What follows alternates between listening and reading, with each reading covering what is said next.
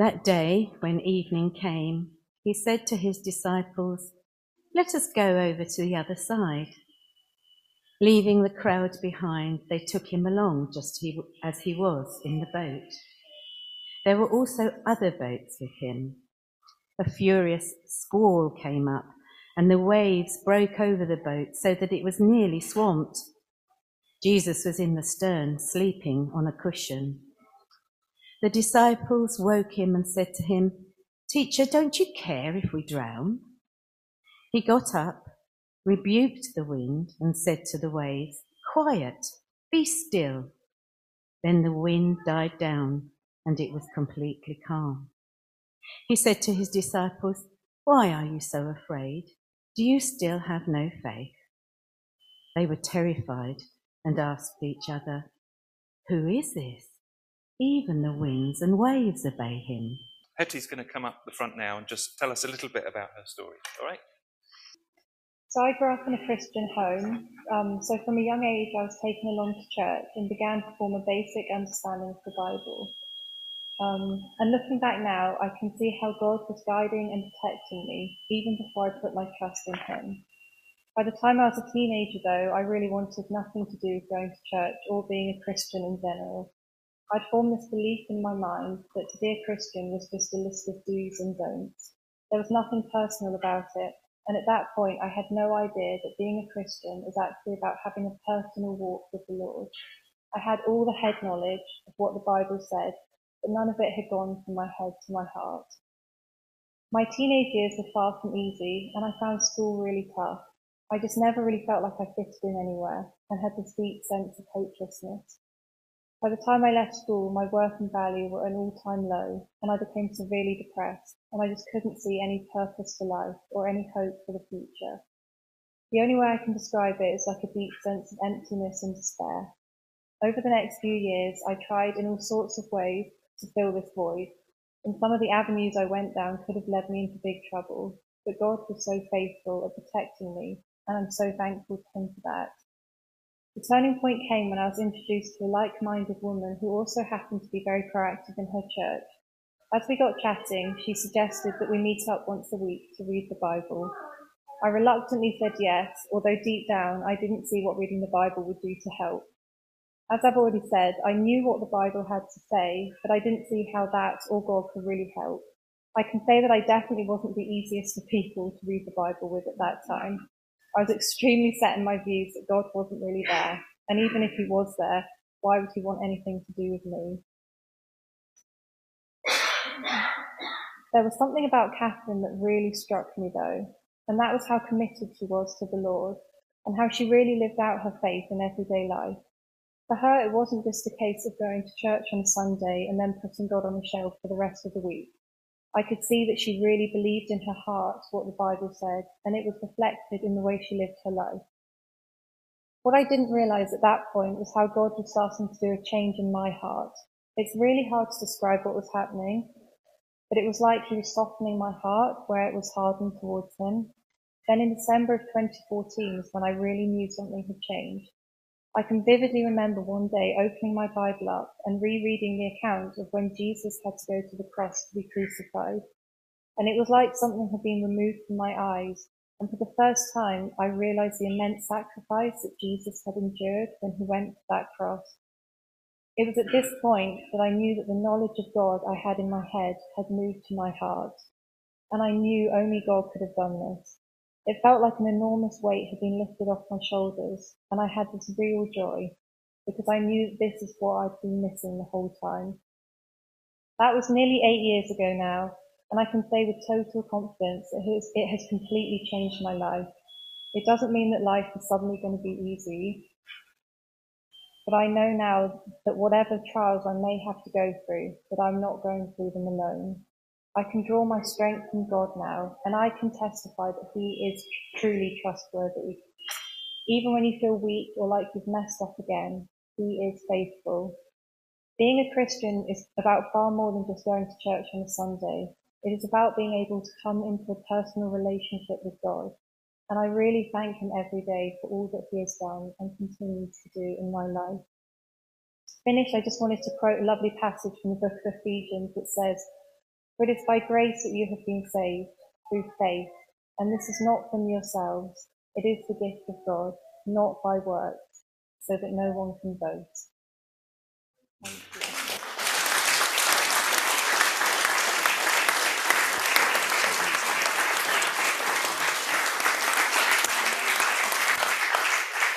Thank you so much, Hetty. Well done.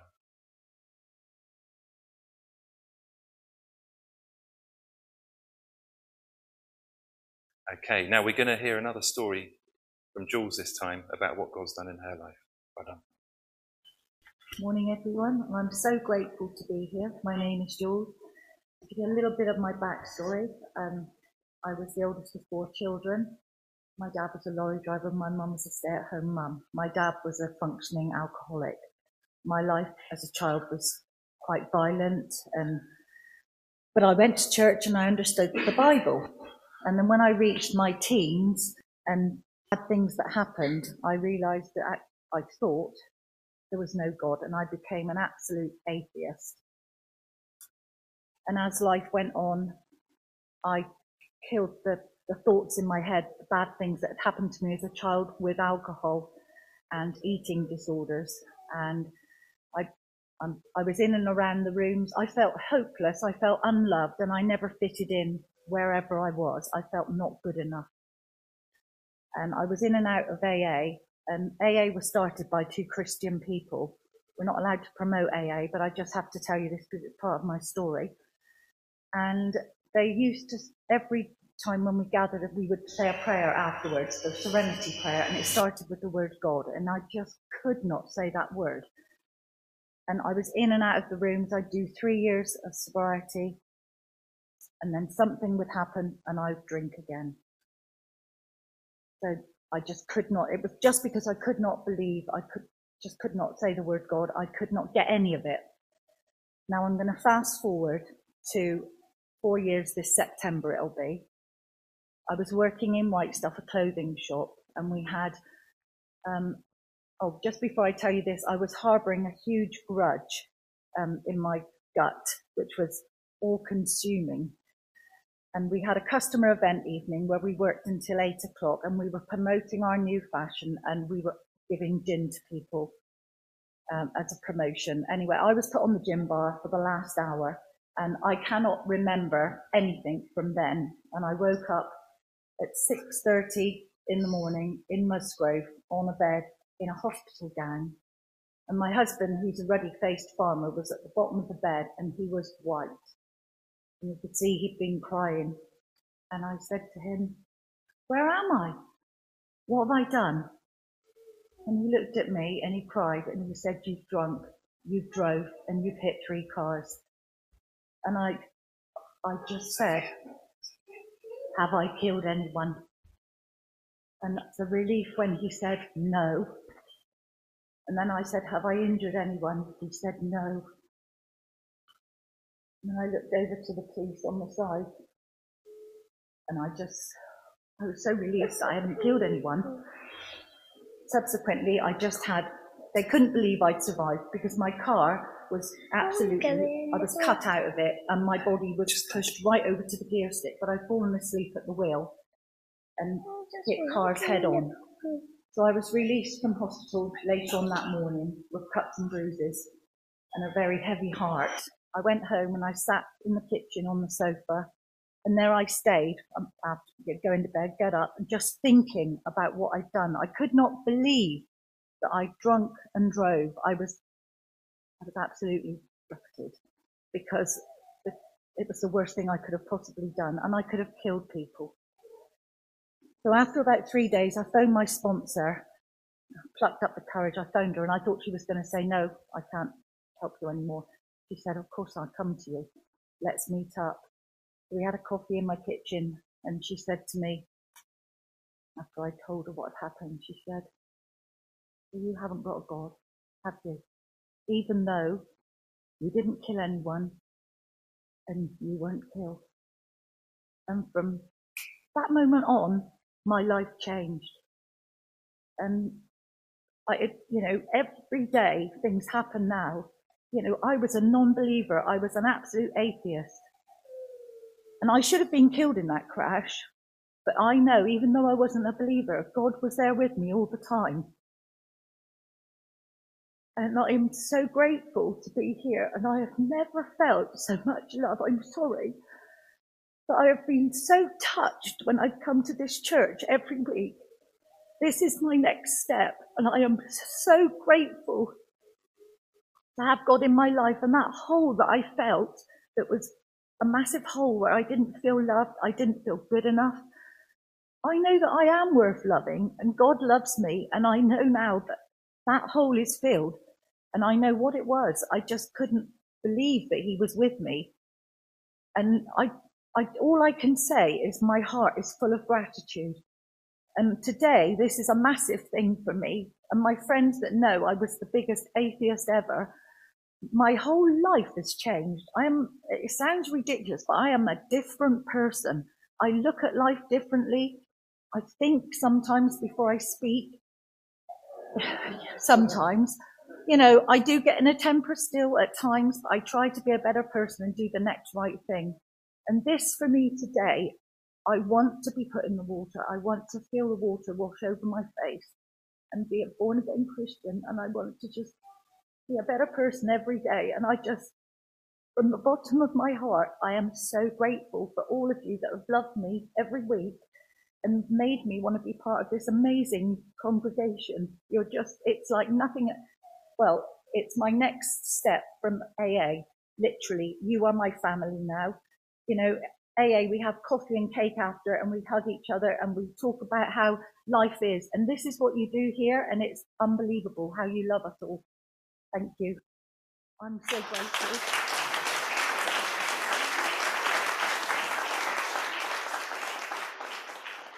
If you take your seats, Jack's now going to come up and share his story. Thank you. Yep. I wasn't a particularly happy kid. Uh, a large part of this was a lack of meaning. I didn't understand why there should be so much suffering if there's no point to any of this. Uh, I suppose once I got to secondary school, I lost some weight and started styling my hair, and suddenly I was an awful lot more popular. And but one thing that I learned was there's a big difference between fun and happiness. At that time, I wasn't particularly happy with the with the person I was. It, it was in the second lockdown when I really uh, hit the low point. Um, I started looking online for advice on how to be a better man. I was very interested in that. And I, I found that the most genuine advice always came from Christian sources. So I decided to try it out. I started praying. I started acting as though I believed. And uh, amazingly, I, I started to feel better. So, chasing that feeling, I decided to attend my local church, which is where I met Robin and Rachel, who are very nicely come today. Um, yeah, Rachel came up to me and um, thanked me for lowering the average age of the congregation. um, yeah, uh, Robin spoke a few times at the church. Uh, I found your talk incredibly helpful. Um, yeah, it was Robin and Rachel who took me to my first filling station, which is where I met Sue and David. Sue took it upon herself to make sure that I came to this church at least once, and when I liked it, she uh, took upon herself to take me every Sunday since. It's been really, really helpful. Yeah, so I, I, I guess you all know the rest of it from that. Um, yeah, it's just really changed my outlook on life. Yeah, finally feel better. So thank you all. Thank you especially from the Thank you.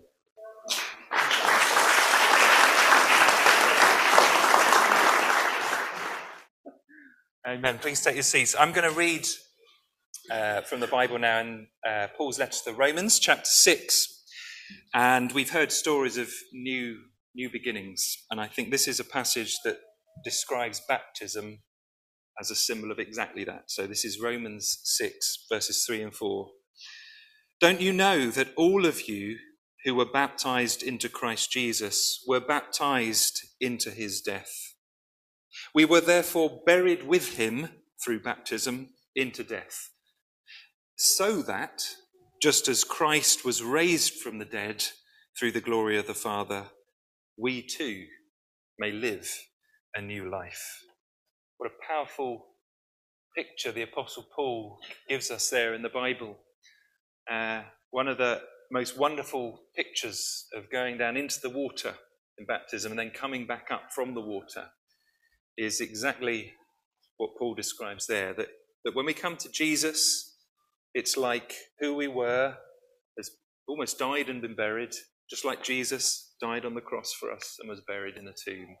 But then, just like he, three days later, rose from the dead, a new life beginning, we too come up out of the water because God has given us new life. Doesn't matter where you are, you are in your life. It doesn't matter what's happened. Doesn't matter who you are. It doesn't matter what anyone else says about you. And it doesn't matter what you say about yourself.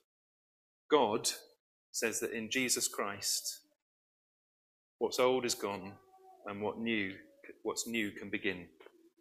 I can, I, every single person in this building, God will say that to.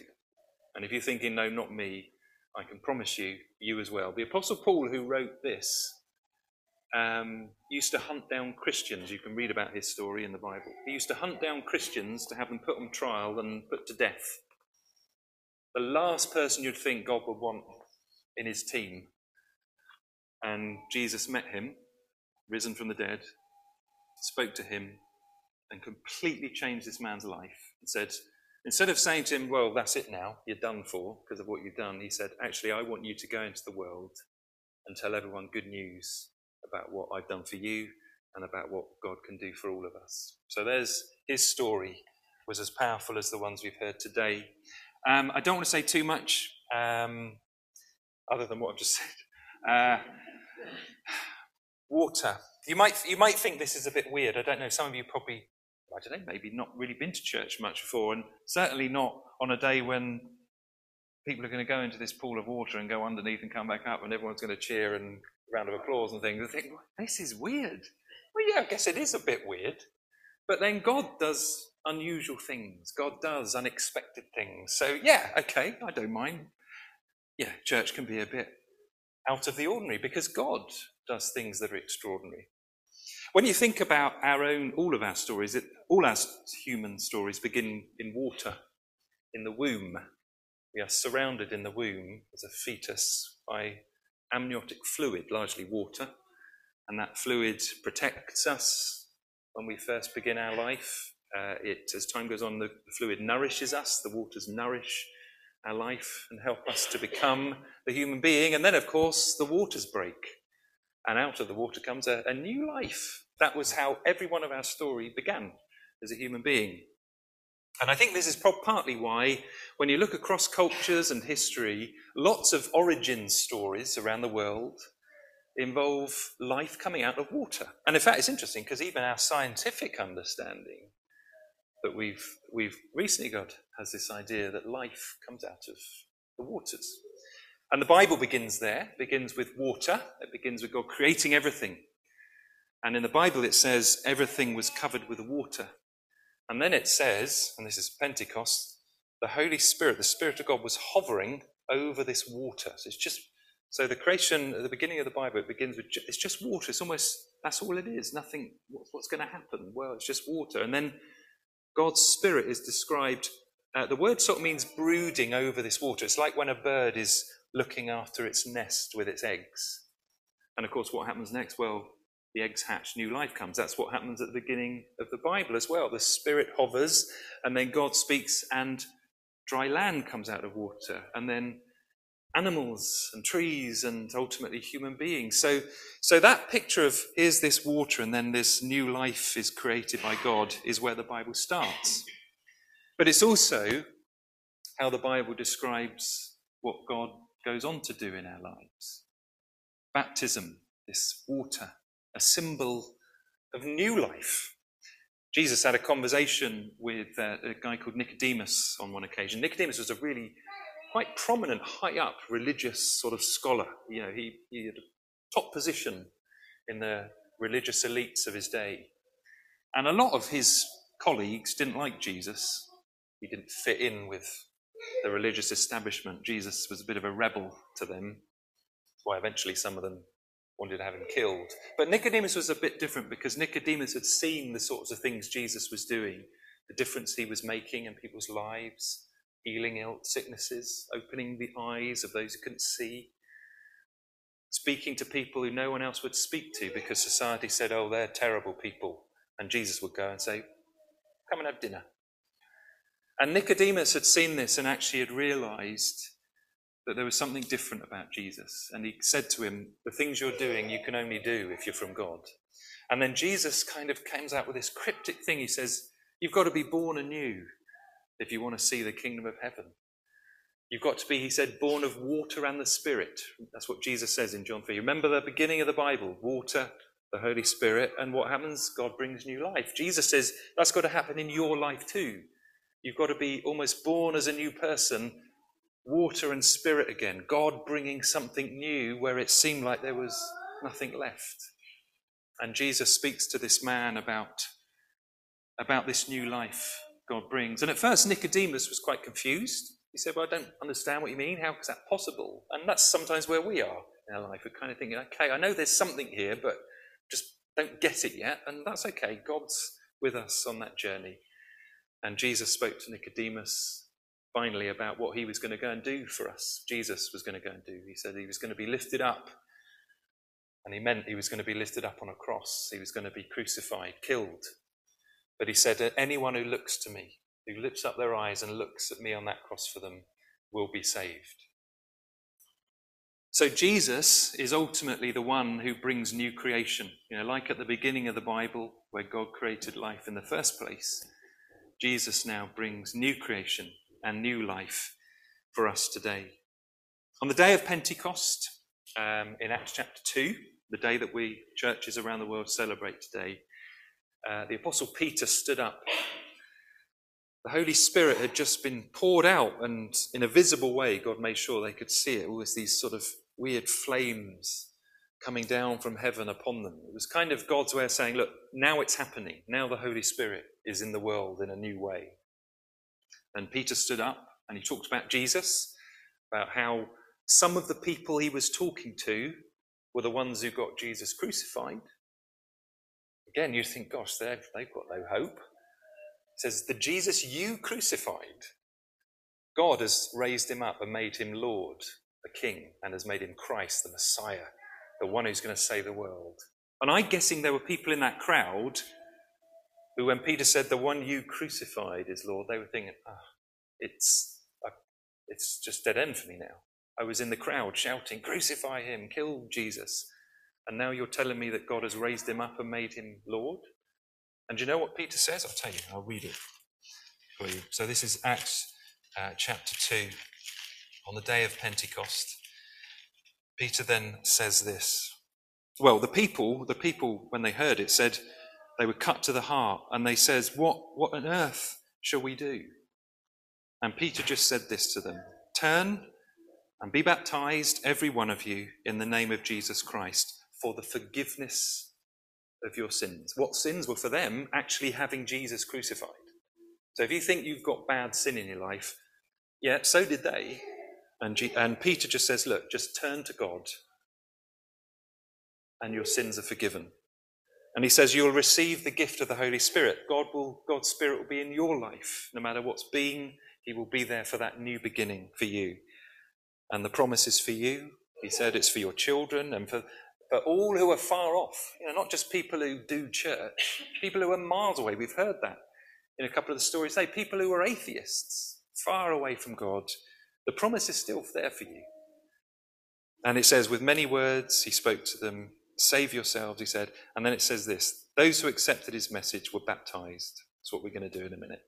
And about on that day, on the day of Pentecost, about 3,000, it says, were added to their number that day. That must have been a long baptism service. 3,000 baptisms. I've just got three. So that's, that's plenty. That's something to rejoice about. And yeah, so I don't know where you are in your life. You know, I'm not going to clobber you and tell you, oh, you should come to church. If you want to come to church, please do. But wherever you're at in your life, wherever you're at in your journey, just know that God loves you, that God sent Jesus, his son, into the world to die for you and then rise again. And that whenever you feel ready to turn to God, his spirit is here. And he will help you do that and help you to find God. Amen. Right. So, water, water. We drink water to keep alive. That's symbolized in this water. We wash ourselves of water, cleansing, that's symbolized.